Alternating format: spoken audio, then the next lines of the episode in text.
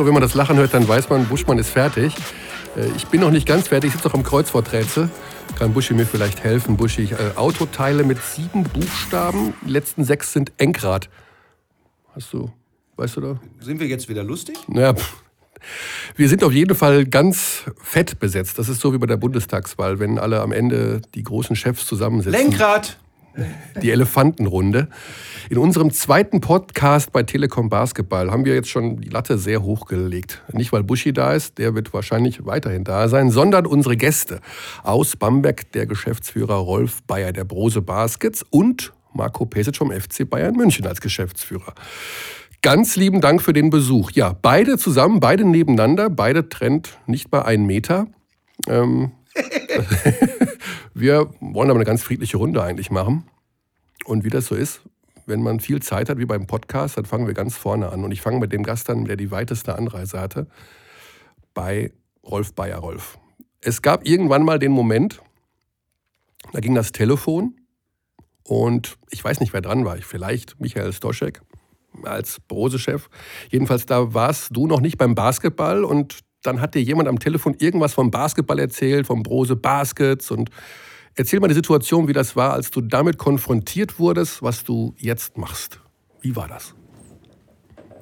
Ja, es ist, ich muss ein bisschen weiter ausholen. Ich glaube, das war, also ganz unbeleckt mit Basketball bin ich nicht. Ich habe mit, mit der Organisation eigentlich schon seit sieben Jahren zu tun. Ähm, so als Mentor im Hintergrund für, die, für das Backoffice.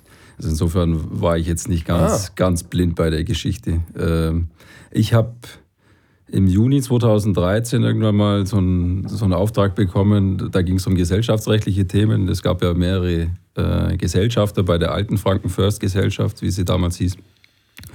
Und äh, wie das so ist, ähm, Brose hat der, sein Engagement über die letzten 15 Jahre ziemlich deutlich entwickelt und äh, dann hat äh, und sicherlich auch der Inhaber gesagt, naja, wenn wir schon einzahlen, dann wollen wir auch äh, mehr Richtung vorgeben, als man das vielleicht in der Vergangenheit getan hat.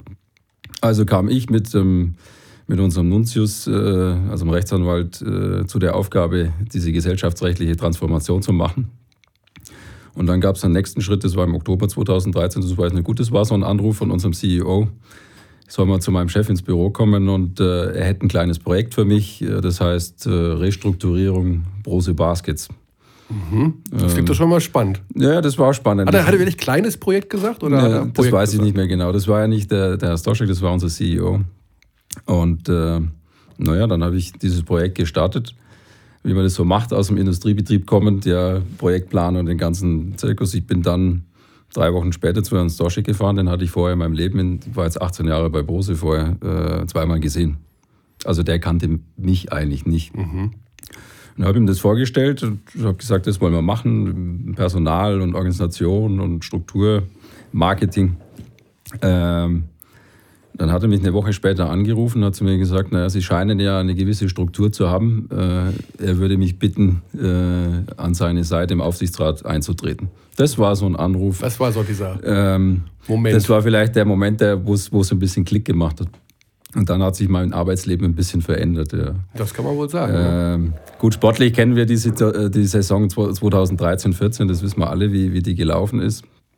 Ähm, da gab es schon ziemlich viel Stimmung im Hintergrund, das muss man ganz klar sagen. Ähm, ich will jetzt gar nicht auf die, auf die, die, die Geschichten eingehen, um, um den Trainer und so weiter, aber wenn man es mal in der Faktenlage zusammenfasst, äh, äh, Wolfgang Heider ist raus zum 30.06. Marco Behns ist zum 30.06. raus. Der hatte gekündigt äh, Mitte Juni. Und dann habe ich wieder einen Anruf oder ein E-Mail bekommen. Da war ich am Gardasee im Urlaub. Ostküste oder Westküste? Äh, Torre, del, Torre del Benaco. Das, ja, ist, das ist, die, das ist die Ostseite. Mhm. Ist schön da. schöner. Äh, nee, das ist, das ist, das ist, das ist eine Glaubensfrage. Das ist eine subjektive Einschätzung. Naja, auf jeden Fall, äh, da gab es die Bitte, doch temporär diese Aufgabe zu übernehmen, der Geschäftsführung. Ja. Äh, ich hatte zwischenzeitlich bei Brose einen Arbeitsvertrag für einen, für einen neuen Job unterschrieben. Ich hätte das Controlling der, der Gruppe übernommen, also weltweit. Mhm. Und dann hatte ich am 1. Juli drei Jobs. Also meinen alten äh, in, in Hallstatt bei Bamberg, meinen neuen bei, äh, bei Brose in Coburg und den Geschäftsführer. Okay. Sind der am besten bezahlte gewesen? Äh, ich habe für keinen irgendwas extra bekommen. also, der Geschäftsführer bei den Baskets war sozusagen zu dem Zeitpunkt das Hobby. Ähm, Arbeitsablauf die Woche war Montag in Coburg, äh, Freitag in Hallstatt, meinen alten Job noch abwickeln und die restlichen fünf Tage Basketball. Äh, ja, und so ging der Sommer durch mit, mit allem, was dazugehört. Andrea äh, war ja zum 13.06. eingestellt. Das heißt, wir haben äh, alles gemacht in der Kürze der Zeit, um überhaupt eine Mannschaft zusammenzustellen. Ja, das war schon spannend, die Zeit. Und ich habe dann im Ende September äh, zu, zu Stoschek gesagt, ich gebe mein, meinen Brose-Job zurück. Äh, mir macht es Spaß, ich mache das gerne. Ich fühle mich da auch verpflichtet gegenüber der Aufgabe weil ich jetzt eigentlich der einzige Kontinuitätsfaktor noch in dem ganzen System war. Kontinuitätsfaktor in Anführungszeichen. Also, äh, und ich habe gesagt, also wenn wir jetzt schon was angefangen haben im Umbau, dann sollten wir es auch zumindest zu Ende führen. Und jetzt sitze ich die zweite Saison da. Äh, ja, schauen wir mal, wie lange es so weitergeht. Ich denke mal, bei Marco war es so ein bisschen, ich, denke, ich vermute mal, es fing an so im Alter von, weiß ich nicht, drei Jahren. Der Papa rollt einen Ball, nee, der Papa rollt den Ball ja nicht zu dir, ne? Der den in den Händen, dribbelt und sagt, hol ihn dir, oder? Erst Defense spielen. Basketball. Mit ja, Basketball, oder? Wie ich zu Basketball gekommen bin? Ja, war das nicht so mit drei, vier Jahren schon? Naja. Nee? Fünf, sechs? Also die, die erste Erinnerung, die ich parat habe, war, dass ich zweite, dritte Klasse war und ähm, an einem Mittwoch Cibona Zagreb gegen Bosna Sarajevo gespielt hat in Sarajevo. Und mein Vater war Trainer. Und Dražen Petrovic kam in die Stadt. Und es war ein Feiertag.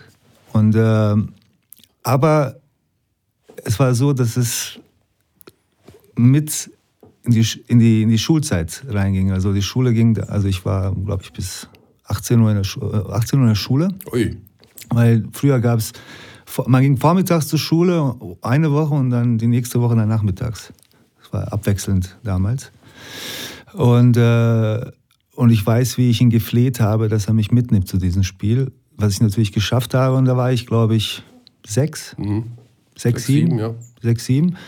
Und, äh, und hatte natürlich in meiner, in meiner Kindheit ein unglaubliches Glück, dass er mich dann in den Sommerferien immer, und Sommerferien unten waren immer drei Monate. Also ist nicht wie bei uns, sondern das ist der ganze Sommer halt frei. Und hat er mich immer mitgenommen zu diesen Saisonvorbereitungen der äh, zuerst Kadetten, dann Junioren-Nationalmannschaft, die ja in drei Jahren kein Spiel verloren hat und dass ich immer dabei war, Wasser getragen habe, äh, Handtücher getragen habe, äh, nachts, spät nachts äh, Bier holen musste, dass es kein Trainer mit, mitbekommt und so weiter.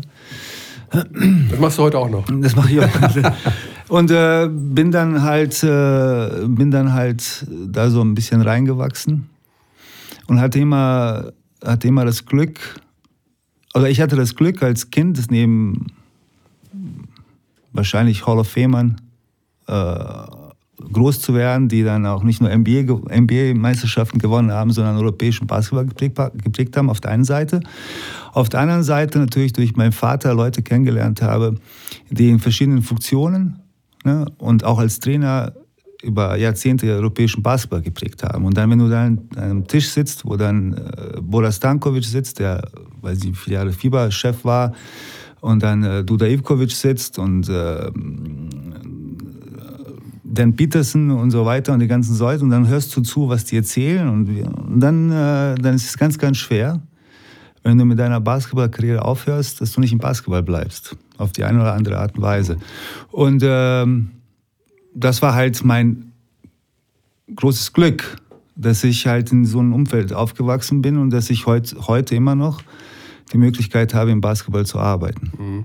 Das ist dieser Stallgeruch, Rolf, den hast du nicht. Das ist das, was man dir so ein bisschen vorgeworfen hat. Zumindest denke ich mal so von mancher Seite. Okay, da kommt jemand, der hat nicht diesen Hintergrund wie Marco, den übrigens die allerwenigsten Geschäftsführer haben, denke ich mal. Ähm, stört das irgendwo, dass man immer wieder so ein bisschen darauf angesprochen wird? Oder ist das auch ein Nachteil, diesen Stallgeruch nicht zu haben? Oder kann man das irgendwie kompensieren? Nee, überhaupt nicht. Also erstens mal kommt das Feedback auch gar nicht so zurück. Ähm, ich war 92, wo ich Student in Bamberg war, das erste Mal in der Halle gestanden, in der Blauen. Da Mike Jekyll, kein Nürnberger, Sly Kinchen, Arne Ahlig. Ui, ähm, die Buschmann-Generation. Ja, ja, so ungefähr. Ähm, also ich habe das, hab das schon geatmet. Wenn, wenn man in Bamberg lebt, dann, dann ist Basketball ein Teil von der Bevölkerung. Also insofern äh, habe ich das schon ein bisschen inhaliert. Ähm, ich fand es jetzt eigentlich ich fand es total überraschend und auch positiv, äh, wie, wie ich jetzt gerade bei den, bei den anderen Clubmanagern aufgenommen worden bin, in, in, in der BKBBL-Gemeinschaft. Ähm, die haben mich am Anfang sehr unterstützt, auch gerade Volker zum Beispiel. Äh, ihr teilt euch ja den Job ein bisschen. Du bist ja eher der Euroleague-Mensch und, und Volker ist für die BBL. Ah, Volker stieg wusste ich gar nicht. So von der, von der Gewaltenteilung ein bisschen zuständig. Also ich habe sehr viel mit Volker zu tun, die, die unterstützen mich total, auch beim Ankommen, dann haben mich unterstützt. Ähm, und also wir hatten jetzt die Wahl zum, zum Präsidium im, im, im Sommer, im Juli und ich habe äh, auf Anhieb äh, diesen Posten bekommen. Das war für mich schon ein Vertrauensbeweis. Also ich glaube nicht, dass das noch ein großes Thema ist. Mhm. Ähm, ja, das, wir kommen da, glaube ich, ganz gut miteinander zurecht. Ist wirklich so. Ja.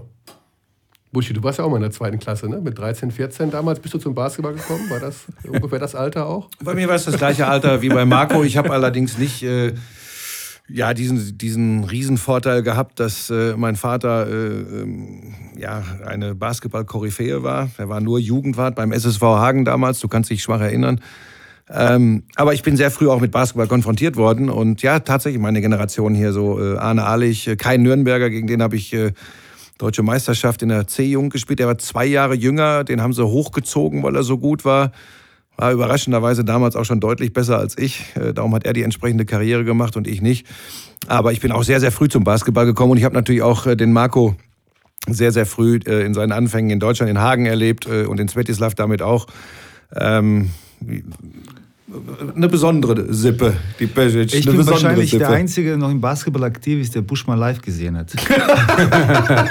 ich habe ihn auch live gesehen, wie er auf der Bank gesessen Nein, nein, nein, nein, nein, nein, nein. Also äh, bei BG Hagen, zweite Liga, mhm. ein unglaublich guter Distanzwerfer, Schütze. War er, Nummer 8 das getragen, glaube ich. Ja, weiß ich langes gar nicht mehr. Block, langes, blondes, lockiges Haar. Ja. Aber das Einzige, was ihm gefehlt hat, dem, dem Buschi, war die. Ähm, Jetzt bin ich gespannt. Die, die, die, die Ehrgeiz, also der Ehrgeiz und die Power, die er heute an den Tag legt, wenn er sie früher gehabt hätte, wäre wahrscheinlich Nationalspieler geworden. weil, weil er hatte etwas, was viele nicht haben, das Gefühl für Spiel. Deswegen kann er, kann er das heute so gut äh, Kann ich das irgendwie als äh, das ist, nee, Klingelton, kann, kann ich das als Klingelton für mein Handy Nein, aber, aber, das Problem war, dass der natürlich nicht ehrgeizig war. Ja. Er, war er war faul, und, äh, Hallo, das gibt es auch als Klingelton. Das gibt es auch als Klingelton. Er war faul. Es, es war so, ich war Aber gerne der Prinz in der Provinz. Das weiß ich, das weiß ich. Und ähm, das haben wir Trainer natürlich auch gewusst, deswegen ja. ist er bei BG Hagen hängen geblieben. Tja, dann kommen wir doch einfach zu den Mannschaften, die in mittlerweile in anderen Regionen spielen, nämlich äh, eure beiden Teams. Das hat sich ja jetzt doch ein bisschen hochgeschaukelt in den letzten zwei, drei Jahren. Die eine Mannschaft befruchtet die andere und umgekehrt, kann man das so stehen lassen. Also man ist irgendwie froh, dass die Bayern dazugekommen sind und dann haben die Bamberger gesagt, oh, wir ja, geben jetzt auch ein bisschen Gas und da ist einer, der auch ein bisschen Geld in die Hand nimmt. Das ist schon so ein gegenseitiges Geben und Nehmen, oder?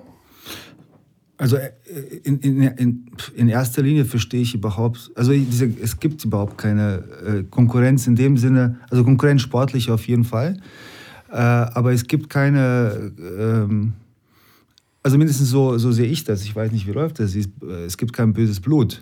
Also dass man sagt, jetzt, äh, jetzt ist man irgendwie auf Kriegsfuß. Weil ich persönlich mit Baesi super, super gut zurechtkomme. Ich kenne ihn auch länger, mit Rolf sowieso. Volker und Rolf, das, was ich mitbekomme, arbeiten auch sehr eng zusammen. In verschiedenen Gremien, wo sie, äh, wo sie sich auch treffen, außerhalb der, der Vereine. Und äh, dass, es auf dem Spielfeld, äh, dass es auf dem Spielfeld eine Konkurrenz gibt, das ist ganz klar ich glaube, dass äh, ich weiß nicht, wie es bei Bamberg, also bei Brose Bamberg ist, aber, aber bei uns ist es nicht so, dass wir jetzt gucken, was machen die und dann ziehen wir nach. Ich glaube, das. Ja, aber jetzt mal so, sagen wir mal sowas wie Steiger und Ebihi. Ja? Die wechseln jetzt von Bayern zu Bamberg. Ja. Und ihr arbeitet irgendwie da zusammen und mögt euch irgendwie. Aber wie, wie erfährt man das dann? Also ruft man dann sich gegenseitig Ich- an oder kommt dann der Agent? Oder wie? Nein, ich habe Ich meine, ich mein, über Telekom Basketball hätten sie es erfahren. Ja, ja. Also wa- was es, was, es Luca, was es Luca und Yassin angeht, das habe ich aus der Presse erfahren. Äh, ich wusste, dass, äh, ich wusste dass, dass die rechtzeitig oder frühzeitig unterschrieben haben und das geht auch vollkommen in Ordnung, weil äh, diese ganze Diskussion über ein Spieler kommt von einem Ver- Verein zum anderen. Ich, hatte, ich hatte oder wir hatten jederzeit die Möglichkeit, den beiden Spielern auch frühzeitig Angebote, Angebote zu geben und denen die Möglichkeit zu geben, bei uns zu bleiben. Das haben wir nicht getan aus verschiedenen Gründen. Ähm, Und wenn du dann liest, sagen wir mal, du liest dann in der Zeitung oder wo auch immer, hast du ja gehört, aus der Presse, Steiger und Ebihi gehen zu Bamberg. Ja. Denkst du dir dann, ja, habe ich jetzt was übersehen? Warum holen die Nein. jetzt die beiden Spieler? Weil- die doch behalten nein, sollen? oder? Warum, wa- wa- warum, äh, warum Bamberg äh, äh, Luca und Yassin geholt haben, ist, ist ganz klar. Weil, diese, weil beide Spieler gewisse Qualitäten brauchen, die wahrscheinlich Trinkieri braucht. Sonst würde er sie nicht holen. Ich glaube, ich glaub, dass kein Verein äh, ein, also das ist meine Überzeugung, dass kein Verein einen Spieler holt, um, eine, um der anderen Mannschaft zu schaden. Im Sinne, ich hole ihn jetzt weg, setze ihn auf die Bank, der spielt nicht, aber der ist jetzt nicht bei dir. Das, das kann ich mir nicht vorstellen, weil wir, bei uns geht es äh, um, um, wir haben ein gutes Budget, wir haben gut gearbeitet, damit wir ein gutes Budget haben, aber so viel Kohle haben, glaube ich, weder wir noch Bamberg, dass wir einfach jemanden holen auf die Bank setzen. Das heißt, äh, ich habe äh, ich, ich, voll, ich weiß, warum diese beiden Spieler da sind, aber ich weiß auch, dass ich jetzt nicht dem Rolf oder dem Andrea oder wen auch immer einen Vorwurf machen kann, dass diese zwei Spieler geholt haben, weil ich immer sage, ich habe immer selbst die Möglichkeit gehabt, diese Spieler bei uns zu halten. Wir, haben eine, wir haben grundsätzlich äh, letzten Sommer eine Entscheidung gehabt, dass wir mit keinem Spieler sprechen, bevor die Saison vorbei ist. Somit haben wir auch nicht mit Luca und Yassin gesprochen. Und dass die dann äh, mit, mit, äh, mit Bamberg, äh, deren Agent oder beide Spieler mit Bamberg verhandeln, das habe ich gemerkt, frühzeitig. Aber das war völlig in Ordnung. Also ich glaube, dass das, äh, erstens ist Bayern so ein bisschen das Salz in der Suppe, wo es in die Liga reinkam. Das äh, kann der ganzen Liga nur gut tun. Ähm, und es ist auch diese, diese bisschen, äh, sagen wir mal, gespielte Rivalität, die, glaube ich, die brauchen wir auch. Ähm, Ist das gespielte Rivalität? Also, ja, das, Wenn da so- wenn, wenn du, wenn, du die beiden die Coaches, Presse- wenn du die ja. beiden Coaches äh, nimmst, dann haben die natürlich einen sportlichen Ehrgeiz. Und da, da ist auch Psychologie dahinter, das ist ja ganz logisch. Äh, und da geht es nicht um, um, um Schauspielerei, sondern da ist Rivalität da. Ich glaube, das wäre ja auch falsch, wenn keine da wäre. Ähm, und äh, jetzt kann man, kann man mir sagen, okay, ich bin da ziemlich streamlined, aber ich glaube schon, dass man, dass man den, den Wettbewerb äh, ähm, schon ein bisschen tragen muss, wahrscheinlich auf allen Ebenen. Das heißt ja nicht, dass wir, wie es, Marco angesprochen hat, im, Sinne der Liga gemeinsam an, an, äh, an der Entwicklung dieser Liga arbeiten, ja, weil da haben wir beide das gemeinsame Ziel. Also wir haben sehr viele Gemeinsamkeiten, die, die man einfach miteinander tragen muss und da, da deutscht man sich wirklich sehr, sehr offen aus. Aber unterm Strich sind wir, sind wir zwei Wettbewerber, die, die weiterkommen wollen. Und da endet dann halt irgendwann mal auch die Freundschaft und so muss es, glaube ich, auch sein, ohne dass wir uns jetzt äh, bis aufs Messer bekriegen. Ich glaube schon, dass wir äh, ein sehr, sehr gutes Arbeitsverhältnis haben und äh, uns wirklich partnerschaftlich im Sinne der Liga dann auch verhalten. und wenn trifft man sich dann so mal, ähm, sagen wir mal, auf dem Transfermarkt und hört, oh, da sind die Bayern dran, jetzt geben wir dem auch ein Angebot und machen da so ein bisschen Alarm, das sowas. ist, und ich, nein, ich glaube, das ist, das ist äh, Quark. Ich meine, der, der Spielermarkt, jeder Coach hat seinen eigenen Ansatz. Also äh, Marco wird ja für seinen Vater auch gucken, mit welchen, mit welche Typen passen da am besten in das System Pesic. Äh, genauso wie, wie Daniele Baesi äh, schaut, was passt am besten zu einem System Trinchieri. Also wir gucken jetzt nicht äh, nach dem Motto, jetzt luchst man den Bayern mal einen Spieler ab. Äh, da, da hätte man vielleicht, müsste man mit einem anderen Etat arbeiten, damit man da nochmal so, solche Spielchen macht. Das ist nicht das. Also, Oder wenn die sich jetzt so einen Renfro holen, dass man sich denkt, ah, der war ja auch mal bei uns und äh, jetzt haben wir es nicht geschafft, den zu entwickeln. Ja, aber die haben doch so- Wanamaker. Was wollen sie jetzt mit Renfro, wenn sie Wanamaker Ja, haben, für dickes ja Geld verlängern? Da sind ja Zahlen im Umlauf, das ist ja Wahnsinn, ja, was, was dann, was dann Wanamaker da draufgepackt die, hat. Die Top 50 Euroleague-Spieler Ja, gesehen, da taucht keiner von uns beiden Doch, auf. doch? John Bryant taucht auf. John Bryant taucht auf, ja. aber 1,3 ziemlich weit Millionen. Ich ja. erwarte von dir, Michael, Ja? ich erwarte von dir als ein äh, meiner Information nach sehr gut informierten Sportjournalisten, Ja, dass du nochmal auf diese Liste schaust. Und Ja. wenn du den John Bryant findest, habe ich gefunden.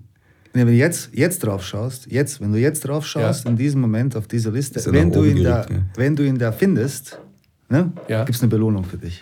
Also Moment, ich habe den Artikel auf der Dropbox. Ich habe ich hab den dabei. Ne? Ja, dann, Du kannst dir relativ Aber das ist sicher ja- sein, dass Marco sich schon mit den äh, Betreibern äh, Ah. in Verbindung gesetzt hat und gesagt hat, pass mal auf, tickt ihr noch ganz richtig, alles plumper Quatsch, nehmt den da raus. Da gehe ich jetzt mal stark von Ich, aus. ich, ich glaube, ich habe diese Liste gelesen und äh, die, die, Gefahr, die, die Gefahr heutzutage ist, dass, dass irgendeiner kommt und haut da irgendwelche Zahlen raus.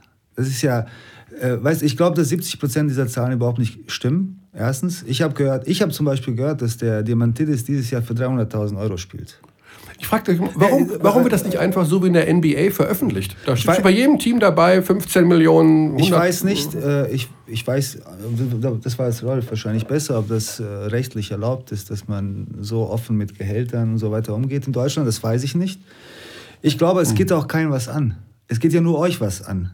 Äh, ich glaube, Moment. Ich, ja, ich, Also, ich informiere ja den Zuschauer. Ich meine, das geht ja euch nichts an. Ich glaube, dass das äh, auch ein, äh, was den Wettbewerb angeht, schon etwas ist, was, was geheim bleiben sollte. Das glaube ich schon. Weil ich glaube, dass, um auf deine Frage vorzukommen, die Rolf beantwortet hat, ich glaube, dass die Gefahr heutzutage gibt es, als ich gespielt habe, ist ja schon fast zehn Jahre her, dann gab es eine Handvoll Agenten. Heutzutage ist jeder ein Agent. Und äh, jeder versucht, äh, äh, also es, es ist nicht nur da, also es ist nicht nur bei uns Konkurrenz, sondern auf diesem Agentenmarkt ist eine riesengroße Konkurrenz. Und du kannst, du kannst dir vorstellen, dass du, äh, dass ein Spieler in einem Sommer von fünf Agenten angeboten wird. Und da wird schon, da wird schon äh, angerufen und gesagt, ja, pass auf, Bamberg hat dem Bamberg hat dem äh, Spieler XY ein Angebot gemacht. Ne? Wenn du den haben willst, dann, dann musst du ein bisschen drauflegen. Und das, das, das lernt man mit der Zeit zu ignorieren. Äh, aber es ist halt so, dass, äh, äh, dass, dass auch in, in der Anonymität des Internets viel gestreut wird, um, um irgendwo hinzukommen, um eine gewisse Diskussion zu starten. Ein John Bryant 1,3 Millionen zu verdienen, das heißt, ich glaube, diese Zahlen waren ja netto, würde uns 2,7 Millionen Euro brutto kosten wahrscheinlich. 2,7 äh, Euro brutto ist... Ähm, weißt du, und, dann, und dann passiert Folgendes, dann liest es ein Djedovic, dann liest es ein Thompson und dann liest es ein, was weiß ich, wie die alle bei uns heißen, sagen, ey, dann ruft der Agent an und sagt, Marco, das es ja gar nicht. Als wir verhandelt haben, du zahlst jetzt 1,3 Millionen äh, an Bryant. Das heißt, solche, solche Gespräche starten viel, äh, oder Unruhe, wenn die Zahlen tatsächlich richtig wären, dann sind die halt richtig. Ne? Ja. Aber das ist ja total fern von äh, Deswegen jeglicher... eine Transparenz vielleicht gar nicht schlecht. Wenn Ich jeder weiß nicht, ob es rechtlich, Rolf, du weißt besser, aber es rechtlich Ich glaube, das ist eine Mentalitätsgeschichte in, in, in Europa und in Deutschland, dass man nicht über Gehälter spricht. Das ist das eine. Also rein rechtlich kann jeder sagen, was er will dazu. Ähm, aber es gibt auch ein paar, paar, paar Faktoren, die das Ganze einfach beeinflussen. Vertragsbestandteile jetzt äh, irgendwie zu publizieren, das, das hebelt halt auch manche Verhandlungssituationen aus, äh, wie Marco das angesprochen hat. Wenn, wenn äh, wir hatten so die Situation zum, zum Ende der, Situation, der Saison, äh, spielen wir Euroleague oder nicht. Ja, es ging ja bis zum letzten Spiel, ist so ein Thema offen. Und äh, die Jungs sind halt geil auf Euroleague. So, jetzt hast du natürlich äh, in der Vertragsverhandlung immer so einen Hebel drin. Ja? Da steht eine, Klausel drin, nur wenn wir Euroleague spielen, zum Beispiel. Ja? Wenn du so mit sowas öffentlich umgehst, dann hast du natürlich extrem äh, schwierige Karten in, so einem, in so einem Geschäft. Deswegen äh, halten wir solche Dinge, müssen wir einfach zurückhalten, weil sie uns einfach in, in manchen Situationen auch schwächen würden. Was an der Stelle natürlich problematisch ist, dass natürlich immer wieder Etats auch thematisiert werden. Das geht dann immer, wenn, wenn wir über sportliche Voraussetzungen sprechen, dann wird es natürlich in der Liga immer wieder thematisiert, dass gesagt wird, naja, wir können mit den äh, Teams aus dem äh, Süden der Republik nicht mithalten, weil die 15 Millionen haben, äh, wir haben äh, 8, 9, 10.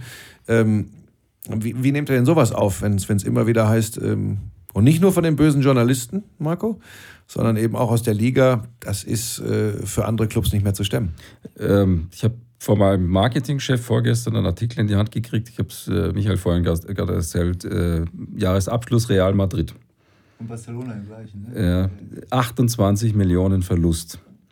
Ähm, und von den 38 Millionen Etat, die sie letztes Jahr hatten, äh, sind 10 Millionen aus eigener Substanz erwirtschaftet.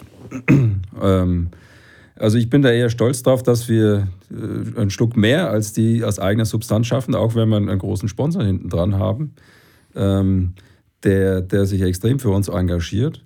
Ähm, und äh, ich will jetzt nicht für Bayern sprechen, weil da kommt ja immer die gleiche Diskussion auf. Wir haben einen Fußball dahinter, aber ich weiß, wie hart die Jungs dort arbeiten. Also das, äh, da breche ich mal eine Lanze für, die, für Marco und für Volker. Ähm, und äh, wir sind stolz darauf, dass wir so weit sind. Ja. Ähm, und ich glaube auch, dass wir dass wir so eine Entwicklung einfach vorantreiben müssen. Ich meine, es gibt ja immer so diese schöne Diskussion, die Großen und die Kleinen. Äh, wenn die Liga diese Vision, die wir uns mal selber ins Stammbuch geschrieben haben, äh, stärkst, stärkst die Liga 2020, wenn wir überhaupt da in die Nähe kommen wollen, dann müssen wir so arbeiten. Ja, jetzt, ja, Moment, Moment, Moment, Moment, Moment, Moment. Da müssen wir natürlich jetzt dann schon differenzieren. Das ist, glaube ich, ganz wichtig. Äh, nicht in jeder Region ist ein Stoschek, äh, der das Volumen hat, als, als Mäzen äh, so aufzutreten. Ähm, das, das, da da gibt es nicht ganz so viele von in Deutschland und ähm, sehr wohl wissend, dass die Basketballer bei Bayern äh, nicht äh, am Tropf der Fußballer hängen. Sie leben aber natürlich und profitieren, und das ist kein Vorwurf, von der Marke Bayern München. Das hat eine große Strahlkraft. Ich, ich denke, man muss da schon unterscheiden. Ja, ich meine, das, da kann man euch keinen Vorwurf rausmachen. Es sind aber andere Grundvoraussetzungen. Guck nicht so grummig, Marco, es ist ja, so. Nein, aber pass auf. Äh, ich verstehe, also alles, was du gesagt hast, äh, ist sachlich richtig. Aber äh, ein, äh, ein Wolfgang Haider, zum Beispiel damals, der musste ja den Michael Stoschek auch überzeugen, dass er in Basketball investiert. Weil der Stoschek hätte auch, ich glaube, es gibt Handball.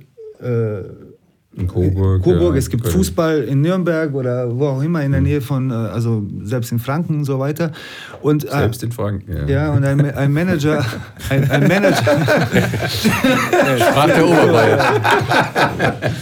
In der ersten Liga, Erstliga ist äh, naja, die große ne? Basket sind eigentlich der Nein, ich meine nur Fußball. Fußball, naja, Fußball, das ist Diaspora. Ja. Nein, aber äh, was ich sagen wollte, ein, ein, ein Manager wie, wie Wolfgang Haider es damals war, ich weiß jetzt nicht, wann der Herr Stoschek das erste Mal oder Brose das erste Mal richtig Geld in, in die Hand genommen haben, das wahrscheinlich...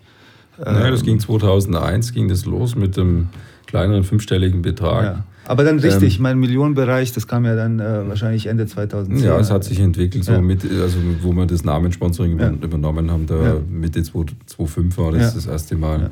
Es hat sich entwickelt. Und das, das muss also das ist ja eine Managementleistung.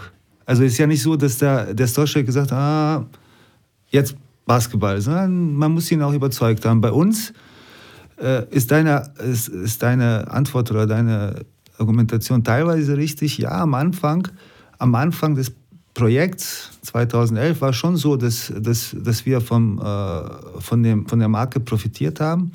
Das Unternehmen das dann auch so gepusht haben, weil wir Bayern München waren, weil der Uli Hoeneß angerufen hat gesagt, ich brauche Unterstützung. Aber spätestens beim Auslauf eines Sponsoring-Vertrages stellt sich ja auch ein Konzern, ein Unternehmen hin und sagt, okay, was habe ich jetzt von diesem, ich habe jetzt geholfen, Anschubfinanzierung, wie, wie, man, man, mag es nennen, wie man es will, äh, haben wir jetzt zwei, drei, vier Jahre gemacht.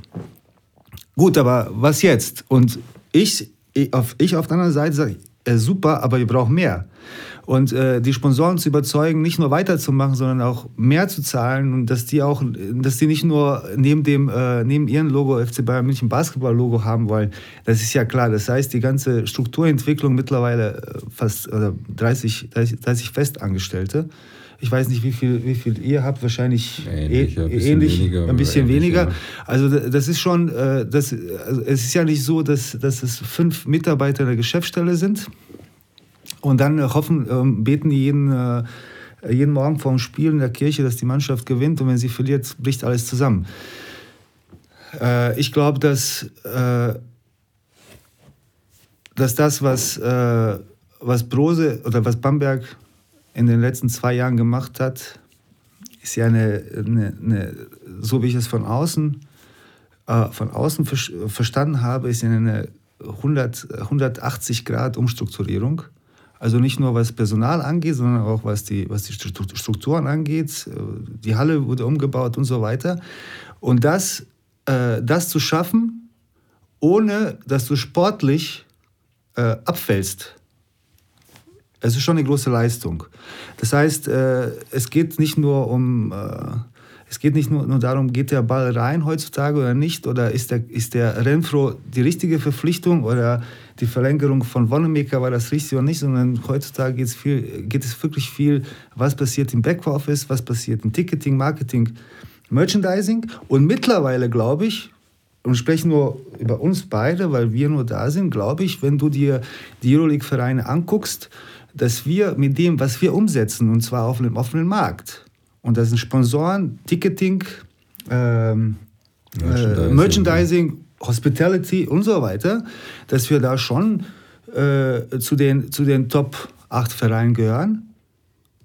Aber wir haben keine Zuschüsse. Also wir haben jetzt nicht, äh, wenn wir äh, wie Barcelona 5 Millionen umsetzt, aber 30 Millionen, äh, 30 Millionen ausgeben, dass da jemand kommt und sagt, okay, ihr habt hier mal 25 Millionen, aber nächstes Jahr bitte nochmal ins Final Four Euroleague. Das haben wir nicht und das ist der Nachteil, den wir auf dem europäischen Markt haben. Ich muss eins sagen zum Thema Mäzenatentum, es kommt ja immer wieder dieses, äh, dieses Argument. Ähm, Stoschek ist derjenige, der uns am meisten challenged, äh, diesen Anteil zu reduzieren. Ähm, und er hat auch recht dabei. Ich, ich unterstütze das zu 100 Prozent. Also wir, wir arbeiten hart daran. Das ist auch unser strategisches Ziel, diesen Anteil zu reduzieren, weil nur so kann es tragfähig sein. Es würde jetzt bei uns kein, kein Adland-Szenario entstehen, wenn, wenn Brose sich jetzt zurückzieht. Ich glaube, wir könnten immer noch auf einem, auf einem mittleren Niveau äh, sehr, sehr gut äh, bestehen. Ähm, das ist zwar nicht unser Ziel, weil unsere Zuschauer erwarten was anderes von uns. Sie sind ja auch ein bisschen verwöhnt aus der Vergangenheit. Das ist äh, schon ein Aspekt, den man mal berücksichtigen muss. Aber wir arbeiten extrem an diesem äh, Sponsorenmarkt um unsere Marke. Also da schaue ich mit viel Neid nach links, wie FC Bayern überhaupt in die Nähe zu bringen. Ja.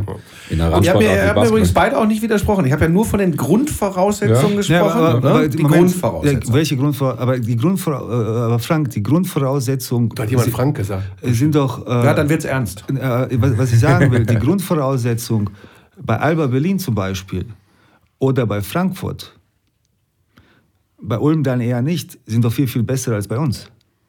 Beiden. Ja, aber warum? Ja, warum, warum nicht? Alba, Alba Berlin war doch, also in der Zeit, wo ich da war, auch ein bisschen vor meiner Zeit, äh, waren über eineinhalb Jahrzehnt äh, nicht nur deutscher Marktführer, sondern auch europäisch ziemlich gut unterwegs. Das darf man nicht vergessen. Man hat einen europäischen Titel gewonnen und so weiter. Wieso sind die Grund, Grund, Grundvoraussetzungen bei mir besser als in Berlin? Weil das du, heißt, weil du, weil du äh, in der zweiten Liga ein Projekt starten kannst mit dem Vereinsnamen FC Bayern München, mit einem Background, ja. mit den, du hast die Leute angesprochen, ja. natürlich hat Uli Hoeneß äh, seine Liebe zum Basketball ja. wiederentdeckt und hat einfach geholfen. Es geht nur um die Grundvoraussetzungen, Markus. Es geht nicht Grund, darum, was ihr daraus gemacht habt. Nein, aber die Grund Geh in Hagen los und sag, äh, wir starten in der Pro A, gut, jetzt spielen sie ja. BBL, aber okay. starte in der Pro A und sag, ähm, guck nicht immer auf deine, äh, die Apple Watch, die, die bimmelt immer irgendwie. ähm, das sind andere Grundvoraussetzungen. Das kannst du mir nicht ernsthaft. Ja, aber, aber die Grund, pass auf, aber die Grundvoraussetzung, Grundvoraussetzung ist ein, äh, wie soll ich sagen, äh, das ist ja nur eine Grundvoraussetzung. Das, also das, am Ende des Tages. Genau das aber, aber, aber wie, wie, wie gut diese Grundvoraussetzung ist oder nicht, ich weiß nicht, wie ich das erklären soll. Äh, man, man darf nicht die Entwicklung eines Vereines, äh, ich spreche jetzt nicht von uns, davon davon festmachen, sich daran orientieren, wie ist die Grundvoraussetzung, weil es gibt genug Beispiele, wo die Grundvoraussetzungen hervorragend waren. Ich erinnere an Köln.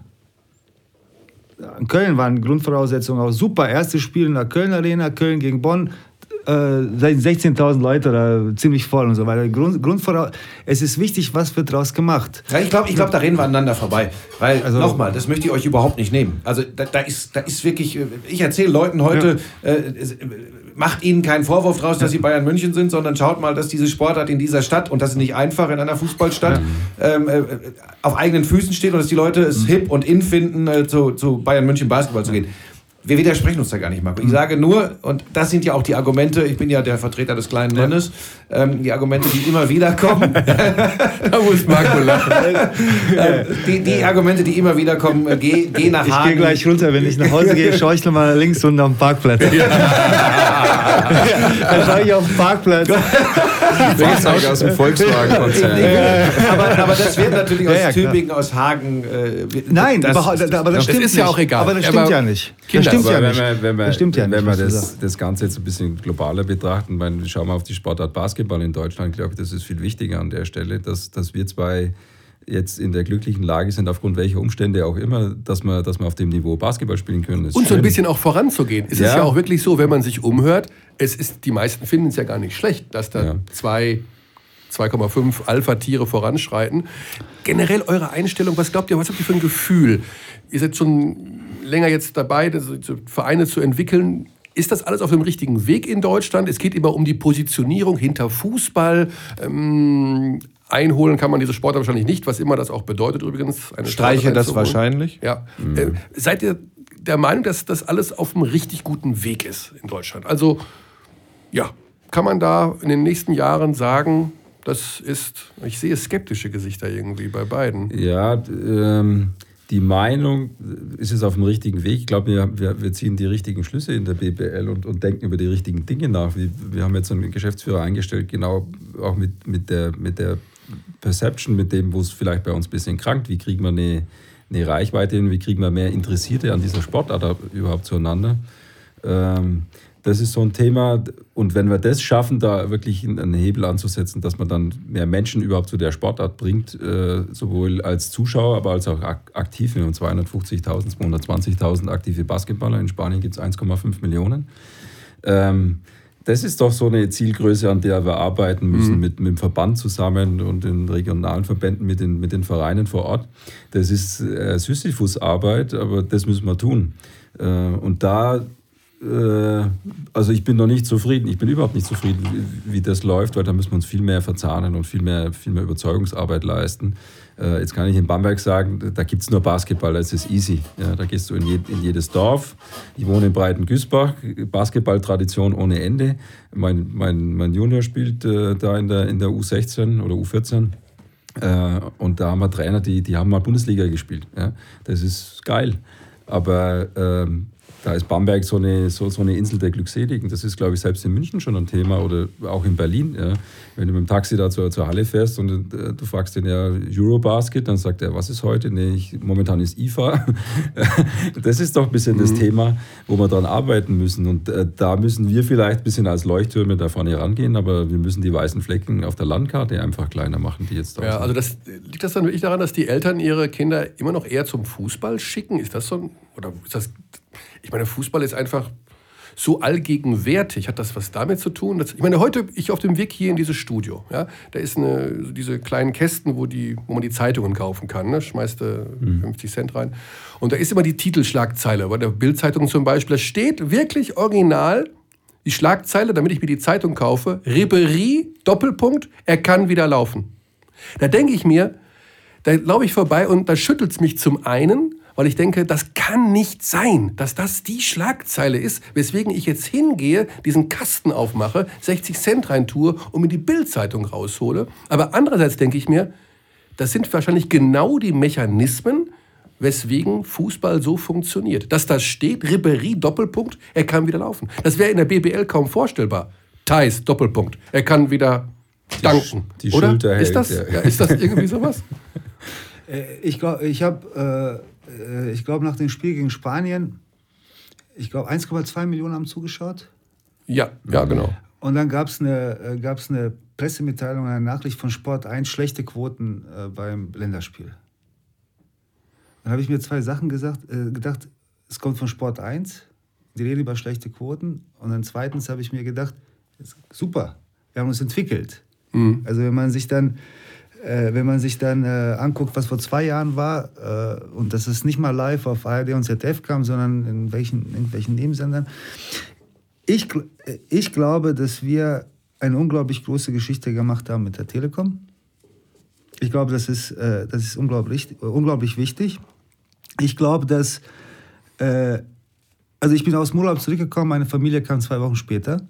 Und ich habe äh, meine Wohnung versucht aufzuräumen. Und dann habe ich eine Fernbedienung gefunden. Und ich wusste nicht, wofür die Fernbedienung ist, bis ich herausgefunden habe, dass sie für einen DVD-Spieler war. Und ich wusste nicht, dass ich einen DVD-Spieler habe. Und dann habe ich nachgedacht, wann habe ich das letzte Mal einen DVD-Spieler benutzt? Und dann, dann sagte ich mir, ey, pass auf, ich bin auf YouTube, ich bin auf äh, Netflix zum Beispiel und Apple TV. Und ich brauche keinen DVD-Spieler überhaupt nicht, weil ich alles im Netz, Netz finden kann. Und wenn man, wenn man ein bisschen vorausschaut, und da bist du wahrscheinlich mehr als äh, Frank mehr Experte als ich, wie in fünf Jahren diese Quoten gemessen werden.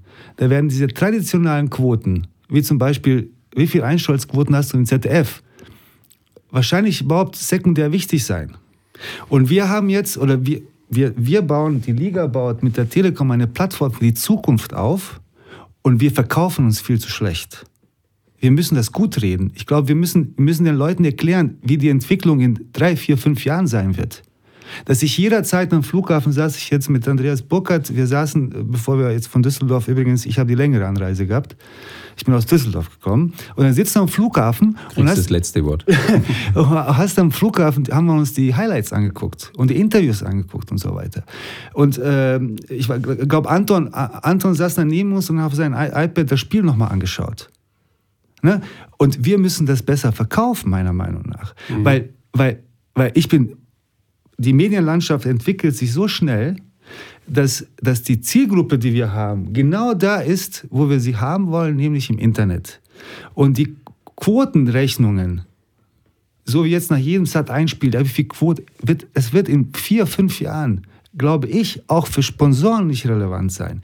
Weil heute, wenn du mit Sponsoren verhandelst oder Verträge verlängerst und guckst, als du angefangen hast, mit denen zusammenzuarbeiten, dann gab es überhaupt kein Social Media. Es war für die Sponsoren nicht so relevant. Heute ist es sehr, sehr relevant.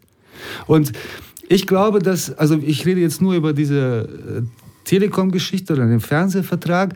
Ich glaube, das ist eine riesengroße Geschichte und ich glaube, wir müssen zukunftsorientiert denken und nicht äh, ständig drauf scha schauen, wie die Quoten jetzt sind, sondern was wird in drei, vier Jahren sein. Und dann müssen wir Vorreiter sein, weil da werden wir vor Handball sein, da werden wir, sind wir jetzt schon vor Handball, Eishockey, Fußball ist eine ganz andere Geschichte. Aber unsere Zielgruppe, Leute, die sich für uns interessieren, sind im Internet. Handball sind sie es nicht. Ja, es ist völliger, das, aber, ja, also das ist meine Meinung. Völliger Schmonz, äh, zu gucken, ob Basketball populär ist oder nicht, wenn man alle zwei Jahre ein Spiel bei den öffentlich-rechtlichen überträgt und dann auf die Einschaltquote guckt, um dann festzustellen, ob Basketball populär ist. Es ist trotzdem ist, gut, dass das, das Final Four, dass du ein Live-Spiel sehen kannst. Das ist ja. super. Es wäre auch super, wenn wir zum Beispiel jetzt gegeneinander spielen, dass es, dass es nicht nur auf Tele Telekom kommt, sondern auch im BR. Es ist super. Aber wenn wir jetzt über 2020 reden, das sind ja fünf Jahre, was wird in 2020 wichtig für die Sponsoren, für die Medien sein und so weiter? Und ich glaube, da sind wir auf einem total richtigen Weg. Das ist meine Überzeugung. Also ich würde das noch, noch konsequenter gehen. Ich, da würde ich dir ausnahmsweise mal widersprechen. Ich fände es genau das falsche Signal. Äh, wenn es jetzt schon dann auch im BR laufen würde. Nein, ich, ich, nein lass mich ausreden. Ja. Ähm, ich würde es dann schon so machen, dass wir, so ist das leider, ähm, die Leute wirklich äh, auf die harte Art und Weise im Grunde davon überzeugen müssen, äh, wo, wo der Mehrwert dieses Produktes ist. Und wenn wir den Weg gehen, da bin ich ganz bei dir, in, in vier, fünf Jahren, dass, dass ganz viel sich im Netz abspielt. Und dann ist es so erfolgreich und die Leute registrieren, boah, das will ich auch sehen, dann würde ich Leuchttür Leuchttürme setzen. Das, wovon heute immer noch Bundesliga-Manager träumen, am Sonntag um 15 Uhr in ARD und ZDF äh, oder ARD oder ZDF. Ja. Brose Baskets Bamberg gegen FC Bayern München, äh, Ratio Farm Ulm gegen Alba Berlin. Stand jetzt, um es groß und populär und, und, und, und, und besonders zu machen. Äh, das wird jetzt, werden manche nicht gerne hören ist es tatsächlich der Weg zu sagen, wenn du das Produkt so haben willst, ich, ich sage jetzt einfach mal auch in der Qualität, wie es ist, mhm. und vielleicht noch immer besser werden, da arbeiten wir dran, musst du die Leute, oh, jetzt gibt es auf die Ohren, zwingen, es sich da anzuschauen. Entwickelt sich das Ganze in eine Richtung, die wir uns alle wünschen, kannst du irgendwann mal hin und wieder die Leuchttürme setzen. Aber diese Träume stand jetzt.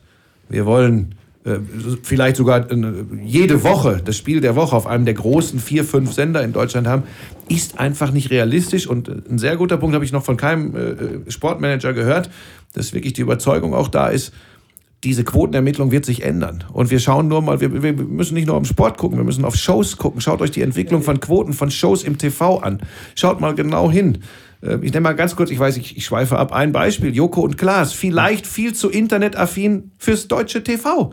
Vielleicht finden die gar nicht mehr ihre Quote, die sie wirklich an Fans haben im Fernsehen, sondern das ist das klassische Internetprodukt. Ja, aber, aber du hast, ich habe ich hab die Zahlen jetzt nicht im Kopf. Ich glaube, äh, dass äh, YouTube die Rechte an der italienischen Liga in Australien gekauft hat. Irgend, äh, Was?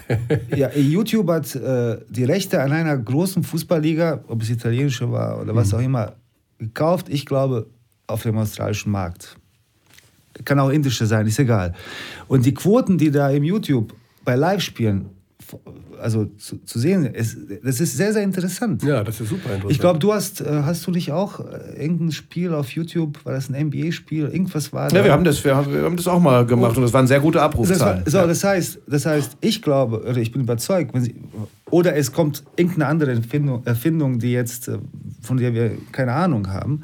Ich bin überzeugt, dass das, wo wir jetzt, wo wir, woran wir jetzt arbeiten, 2020 uns an die Vorreiterrolle des europäischen Bas äh, Basketballs, aber auch des deutschen Sports führen wird. Wenn wir, wenn wir das aber auch gut verkaufen, wir müssen das gut verkaufen. wir können nicht sagen, ja, wir brauchen Quoten, Quoten, Quoten. Ja, wahrscheinlich in den nächsten zwei, drei Jahren, wahrscheinlich auch für Sponsoren und wahrscheinlich auch für Herrn Stoschek und Herrn Schilz wichtig, dass das auch mal in öffentlich-rechtlichen und so weiter. Wahrscheinlich stimmt das alles, aber langfristig, mittelfristig gesehen, glaube ich, bin ich überzeugt, dass die, dass die Messung nicht nur über über TV-Läufe, sondern nein, die, die, die, heute, äh, die, die GfK ermittelt ja heute schon die, die TV-Quoten, die du jetzt siehst, also wenn du die jetzt abrufst morgens früh, ja. da sind auch schon Internetdaten mit involviert. Also mhm. auch Menschen, die den Tatort sich um 22.30 Uhr in der Mediathek dann anschauen oder wie auch immer, irgendeine Folge ja. halt, das wird dann auch schon teilweise mit verarbeitet. Also man ist da schon auf dem Weg, dass irgendwie, aber das ist noch wirklich Zukunft, da, wie gesagt, die nächste neue Erfindung werden wahrscheinlich. Sehr technisch. Jetzt kommt erstmal das selbstfahrende Auto, da sind wir wieder bei Brose. Ne?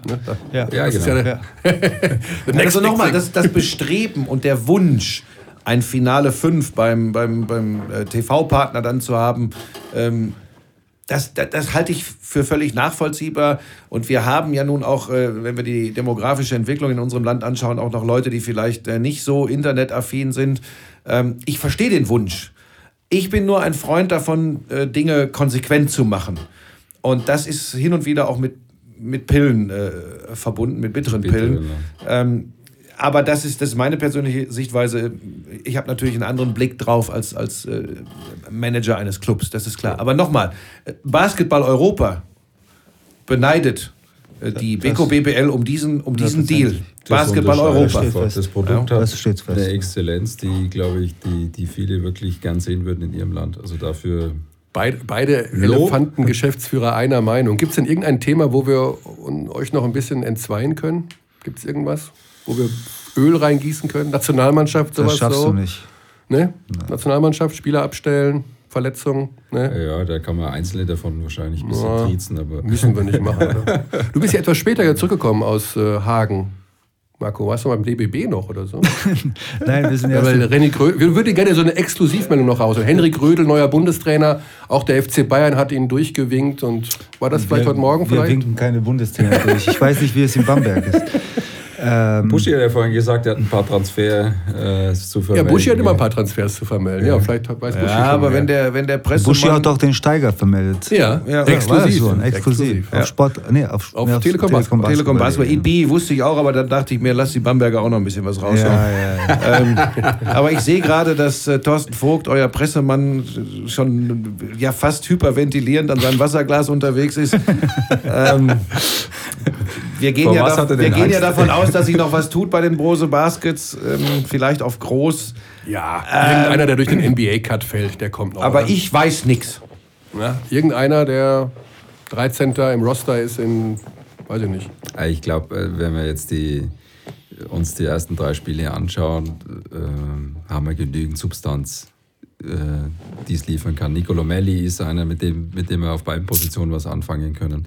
Yasin äh, liefert ab, äh, das, was er soll, das hat Marco ja vorhin schon gesagt. Ich Ich habe mich mal gewundert, dass er bei euch jetzt nicht die Rolle gespielt hat, äh, die, die er bei Ja, uns zugedacht wir haben, ihn, wir haben ihn Da- auf das Jahr in Bamberg vorbereitet, Danke. damit er fit ist. Das habt ihr gut gemacht. Das ist ein ganz feiner Kerl, also Wahnsinnspersönlichkeit. Ja, und Lukas Steiger habt ihr einen Dreijahresvertrag gegeben. Ich meine, das ist ja auch äh, mal eine Aussage, ne? Ähm, ja, weil wir daran glauben, dass er in das System passt. Ähm, auch danke dafür, für die Vorbereitung. Ähm, Also die Spieler sind, Spieler sind topfit nach Bamberg gekommen. Wer hat denn eigentlich den besseren Kader? Die Bayern oder die Bamberger? ah, das ist eine gute Frage. Ich habe mal gesagt, da hat der Kollege Pesic darauf geantwortet, das fand ich total schön. Äh, äh, der, der Bayern-Kader ist keine Explosion. Da gab es die Antwort, glaube ich, von Marco, äh, total charmant. Er hat gesagt, wenn ich über den Bayern-Kader spreche, ist es so, wie wenn Marco über, die, über Autoteile spricht. Und da hat er vielleicht ein Stück weit recht. Also ich maß mir nicht an, äh, sportlich zu sein. Ich, wenn, wenn, wenn ich das sehe, habe ich einen heiden Respekt vor dem, was, was in München geschehen ist. Ähm, aber wir haben es vorhin schon angedeutet, ich glaube, man, man guckt gar nicht so auf die, auf die anderen, sondern man schaut auf sich selber. Äh, welches System, welche, welche Ey, jetzt pass mal auf. Im Himmel ist Jahrmarkt. Keiner guckt auf den anderen. Also jetzt mal ganz ehrlich. Natürlich guckt ihr, was tut sich in München und die Münchner gucken, Aber was tut Ich da in glaube, Frau Buschi weiß was. Ich Aber glaube nicht, sogar. dass ihr Ich Transfers sogar. aber das beeinflusst nicht die Kaderplanung. Okay, Also, klar, du, klar. Ja, ich weiß ja auch, was in Ulm los ist oder in Tübingen. Logisch. das Aber Marco, wenn du abends im Bett liegst, hast du doch schon mal überlegt, eure Starting Five gegen Bamberg Starting Five, Finale, wer gegen wen, oder? So mal privat, in der Freizeit. du, Cheesies guck, mal, gegen- guck mal, letztes Jahr, letztes Jahr zum Beispiel. Ne? Letztes Jahr hatten wir unglaublich viele äh, Verletzungen gehabt. Wir, bis auf Bo McCallum haben wir keinen nachverpflichtet, weil unsere Philosophie eigentlich die ist, dass ein Spieler, wenn er sich verletzt, auch wenn er acht Wochen ausfällt, nicht die Angst haben darf, dass der sofort ersetzt wird. Ne? Also das ist, äh, und dann erwartest du auch, dass dieser Spieler auch diese Identität schafft, um dir das irgendwann zurückzuzahlen. Ich weiß, bei mir, als ich in Teramo gespielt habe, mein letztes Jahr in Italien, hatte ich äh, einen Muskelfaserriss in der Wade, das sie gar nicht erkannt haben. Und dann habe ich gesagt, ich fahre zu Professor Hertel. Und hat sich herausgestellt, ich musste vier Wochen pausieren. Dann bin ich zurückgekommen und da war ein anderer Spieler da. Janik Cenox, der jetzt bei Lettland, übrigens ein sehr guter Spieler. Das heißt, äh, äh, aber wir, hat, wir haben eigentlich ständig gekämpft, um irgendeinen Rhythmus zu finden. Bamberg auf der anderen Seite hat auch einige Verletzungsprobleme gehabt. Die haben dann nachverpflichtet und dann irgendwann, ich weiß es nicht, zwei, drei, vier Spieler. Das ist jetzt eine andere, äh, andere äh, Konzeption, wie man, wie man, aber beide total legitim. Und dann irgendwann hat es Klick gemacht, weil man dann, weil der Trinkieri dann Spieler gefunden hat, den er total vertraut hat. Und der, hat jetzt, der Trinkieri hat letztes Jahr mit acht Spielern gespielt. Neun. Ne? Das, Ja. das wird sich dieses Jahr wahrscheinlich ein bisschen ändert, ändern, weil es, es ist schwierig. Es ist ein großer. Unterschied, ob du Dienstag, Mittwoch und dann Samstag, Sonntag spielst oder Freitag, Sonntag. Also da, und deswegen wahrscheinlich ist der Kader noch wahrscheinlich, nicht wahrscheinlich, sondern sicherlich ein bisschen breiter geworden. Aber am Ende des Tages ist doch, äh, ob mein Kader besser ist als seiner oder wer bei mir äh, in, in der ersten fünf steht und wer bei Rolf in der ersten fünf steht, ist, ist schwer zu sagen, weil du weißt nicht, was passiert. Wenn wir alle gesund bleiben, wenn wir alle gesund hab, bleiben, haben, haben beide Mannschaften sehr gute Chancen, am Ende der regulären Saison oben zu stehen. Okay, aber wir sind ja jetzt hier ein Podcast. Ne? Das heißt Ja. also, so ein bisschen was, so ein Special hinten raus brauchen wir noch. Das heißt, jeder darf sich einen Spieler vom anderen Verein rauspicken, den er gerne hätte. Wen würde den FC Bayern, würde, würde Marco Wen nehmen? ich? Wenn du einen Bamberger nehmen dürftest. Das heißt ja Das nicht, dass er nächst, nächstes Nein, Jahr nein. bei euch spielt. Nein, nein. Dann gehe ich kurz ins... Nein, das So, ey, das ist Business, das ist Business. Wenn ich, äh, wenn ich, äh, wenn ich einen Bamberger Spieler, der Bamberger Spieler, den ich gerne bei mir sehen würde, ist kein Spieler, der in der ersten Mannschaft spielt, sondern Tibor Taras. Ach komm, Den würde ich gerne bei uns sehen. Also wenn, du- wenn ich jetzt einen aussuchen würde. okay. Ja, der ist ja noch... Da reden wir von 2020. Wie meinst du ist 18, 2020? er ist jetzt 18. Das ist 18. 18, ja, gut. Das ist der, also das ist jetzt, Also eine äh, sehr diplomatische Antwort. Nee, das war eine Antwort, die mich in Bamberg in Wallung versetzen würde. Okay, gut. Was sagt der Bamberger? Wen pickt er sich beim FC Bayern? Die haben ja auch einen breiten Jugendkader. Also wenn- wenn- U14 deutscher Meister. Kannst du dir einen raussuchen? Äh, Freudenberg. ja, ich glaube, dann, dann wäre es pari. Aber wenn, man, wenn, wenn Marco das sagt, dann haben wir es nicht falsch gemacht, mit, mit Tibor äh, da längerfristig zu planen. Ähm, also der Unterschied vielleicht von der Kaderplanung äh, letztes Jahr zu diesem Jahr ist, ist, schon ein wesentlicher für mich. Wir haben in der Kürze der Zeit nur mit dem Coach einen Kader zusammengestellt. Äh, dieses Jahr haben wir deutlich konsistenter über sieben oder acht Monate gearbeitet, äh, vor allem mit Daniele Bayesi. Ähm, und der, der wirklich im, im Sparring mit den, mit den Coaches zusammen die Mannschaft dann aufbaut. Und das ist deutlich, deutlich mehr Zeit und Intensität in die Planung reingelaufen. Mhm. Ähm, und insofern hat, haben wir da, glaube ich, auch jetzt nicht die Not, wie Marco das beschrieben hat. Carlon Brown war das ganze, die ganze Saison verletzt, da muss man nachziehen. Josh Duncan war zwölf Wochen verletzt, da muss man was tun. Das waren für uns zwei Schlüsselspieler, äh, wo klar war, dass sie, dass sie länger ausfallen, leider. Ähm, und dann haben wir auch Fehler begangen bei der Besetzung, mit Josh Schipp zum Beispiel. Ja. Und das hat ein bisschen zu der Rotation geführt. Also wir haben keinen Streit entfachen können, Buschi. Die beiden mögen sich, sie schätzen sich, sie machen beide, sie schätzen. Ich finde auch Streit, Streit ist das, das völlig auch, ne? falsche Wort. Ich finde wichtig, dass es eine gesunde sportliche Rivalität gibt und ja. auf möglichst hohem Niveau. Ich würde mir auch wünschen, dass Alba äh, da ein bisschen mit äh, streiten, äh, nein, eben nicht streiten, sondern mit rivalisieren kann. Ähm, und dass hin und wieder ein kleiner äh, diese beiden Elefanten auch mal ärgert und schlägt. Das würde ich mir wünschen, weil ich natürlich komplett neutraler Sportjournalist bin. Ja, du bist bin. der Vertreter des kleinen Mannes. Genau, das haben wir ja geklärt. Da haben wir, doch unsere, dann haben wir unsere Schlagzeile, die wir brauchen. Die ganz große Gefahr, die ich sehe, die mich total äh, sensibel und, und äh, aufmerksam, aufmerksam macht, ist die Gefahr, ist die Gefahr, die medial gestreut wird und auch von vielen Vereinen, weil wir haben jetzt eine, wir haben im Basketball vielleicht extremer als die Jahre zuvor eine Underdog-Kultur. Und äh, zwei große Bs, vielleicht Alba Berlin und so weiter und so fort. Das ist eine ganz, ganz große Gefahr für, für meine Mannschaft. Das hat man gestern gesehen. Das hat man gestern gesehen, äh, dass, man, dass man denkt, man ist Bayern München und andere, andere können nichts und es sind nur zwei Vereine und so weiter. Ist eine ganz, ganz große Gefahr für beide Vereine. Wenn man sich den Kader von Alba Berlin ansieht, das ist ein Euroleague-Kader, das, ist ein, das sind sehr, sehr gute Spieler, sehr, sehr gute, erfahrene europäische Spieler. Und man, äh, ich, ich, und ich werde ich werd nicht müde zu erklären, dass wir eine kurze Vorbereitung hatten, Bamberg eine kurze Vorbereitung hatten und nicht nur Alba oder andere Vereine. Also es ist eine, äh, das, was, was ihr macht, das, was hier, also die Journalisten, das, ihr seid jetzt Vertreter der Journalisten, was ihr macht, ist eine Stimmung zu erzeugen, dass eigentlich überhaupt keine Saison stattfindet bis zu den Playoffs wo dann. Oh. Ja, das, das ist einfach so. Das ist einfach so. Also es wird eine Stimmung erzeugt. Es gibt nur zwei Mannschaften, die sind budgettechnisch und vom, vom Spiel, Kader und so weiter so weit entfernt von anderen Mannschaften. Vielleicht noch Alba Berlin. Das ist, das ist also Marco, gefährlich. mal eine kurze Zwischenfrage. Was soll ich denn gefährlich. sagen, wenn mich jemand fragt von der Big, was ich glaube, wer deutscher Meister wird? Dann äh, werde ich logischerweise immer sagen, dass ich glaube, das ist ja meine feste Überzeugung, ja dass die beiden besten Kader in Bamberg und in München sind und dass man, dass ich gucken muss, da war noch nicht aber die das Zusammenstellung. War Jahr, das war aber letztes Jahr nicht anders. Ja, ja, ja aber, dann, aber, aber das muss ich doch dann sagen. Ich kann nicht sagen, ja, aber, ich vermute Tübingen und Hagen. Ja, aber, naja, Moment, aber wir können nicht, äh, wir, also ich, ich rede ja aus meiner Sicht. Ich erzähle meine Sicht. Und ich weiß nicht, wie es in Bamberg zugeht. Aber ähm. die, Gefahr, die Gefahr, in der wir uns befinden, das hat man gestern noch mal gesehen. Beispiel, wir, wir fangen mit 6-0 an sagen, ach, heute, und dann steht es auf einmal 10 Punkte für, für Hagen, weil der Hess jeden trifft, und das kann er. Und dann holen wir auf, steht es 38, 38, und dann denken wir, jetzt, jetzt ist eh alles vorbei, und auf einmal sind die zur Halbzeit mit 12 Punkten vorne. Und wir, wir, also mein Verein, wir dürfen nicht zulassen, dass das Umfeld, weil die Jungs lesen auch Zeitungen, lesen im Internet, die Amerikaner verstehen jetzt auch mittlerweile sehr gutes Deutsch und so weiter, die länger da sind und so weiter.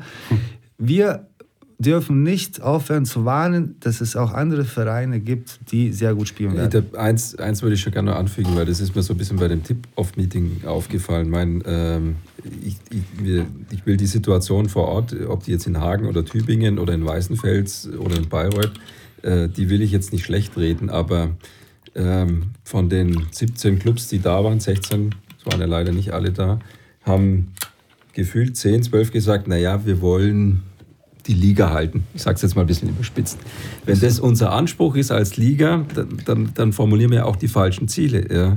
Ähm, ich habe äh, das Glück, einen, einen, einen Aufsichtsratsvorsitzenden, einen Eigentümer zu haben, der uns auch pusht. Ja. Also ich, ich schätze die Zusammenarbeit wirklich sehr, auch wenn sie manchmal anstrengend ist, aber äh, der will uns vorwärts bringen. Und das kann ja nur unser Ziel sein, dass wir da mal vorwärts gehen. Auch wenn wir jetzt sagen, okay, ich habe einen Etat von drei Millionen, dann setze ich mir zumindest mal das realistische, aber sportliche Ziel im nächsten Jahr vielleicht eins oben drauf zu legen, über welchen Weg auch immer.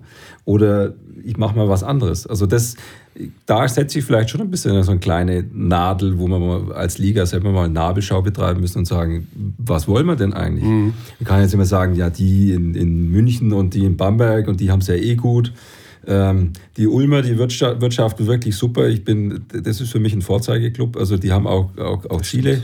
Äh, das, die haben einen Kader, der ist für mich sehr, sehr vielversprechend. Sie müssen halt viel mehr daraus machen. Ja. Ähm, das ist vielleicht auch ein riskantes Projekt, weil man Langzeitverletzte einbaut. Aber die würde ich jetzt auch noch nicht gar nicht abschreiben. Ähm, und Oettel und, und Stoll machen für mich einen super Job dort.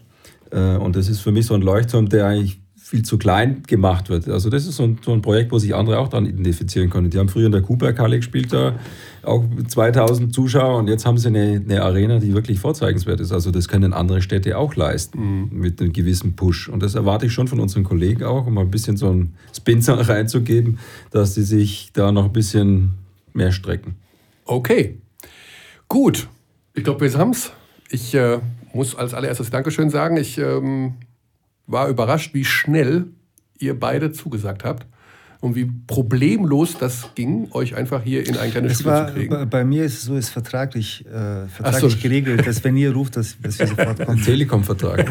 Kann ich da auch mal Telekom Scherz, Scherz, das war, das war Scherz. Das ist ja nicht weit vom Audidom, deswegen mich selbstverständlich. Aber dann auch ja, die weiteste Anreise tatsächlich. Nein, ich muss euch, also meine, wir machen jetzt keine Telekom-Werbung, aber wir müssen ein Kompliment machen, einfach, äh, wir müssen dieses Format pushen und da bin ich 100% dabei. Also das das, da, müssen wir, da müssen wir dafür einstehen und ich finde es super, dass das läuft.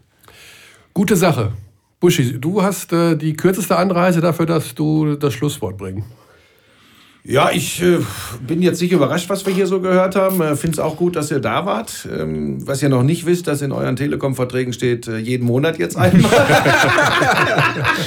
ähm, nee, ich finde es ganz gut, auch da mal jetzt über die äh, 50 zu 40 Berichterstattung oder 70 zu 80 äh, hinauszugehen und mal so ein bisschen hinter die Kulissen zu schauen. Und ich glaube, dass das den Basketballfans in Deutschland auch ganz gut tut, da mal genau hinzuhören. Besser als immer unser Gesabbel, Mike. Alles klar. Bedanke mich nochmal. Schöne Zeit. Auf bald. Danke Gerne. euch. Ja.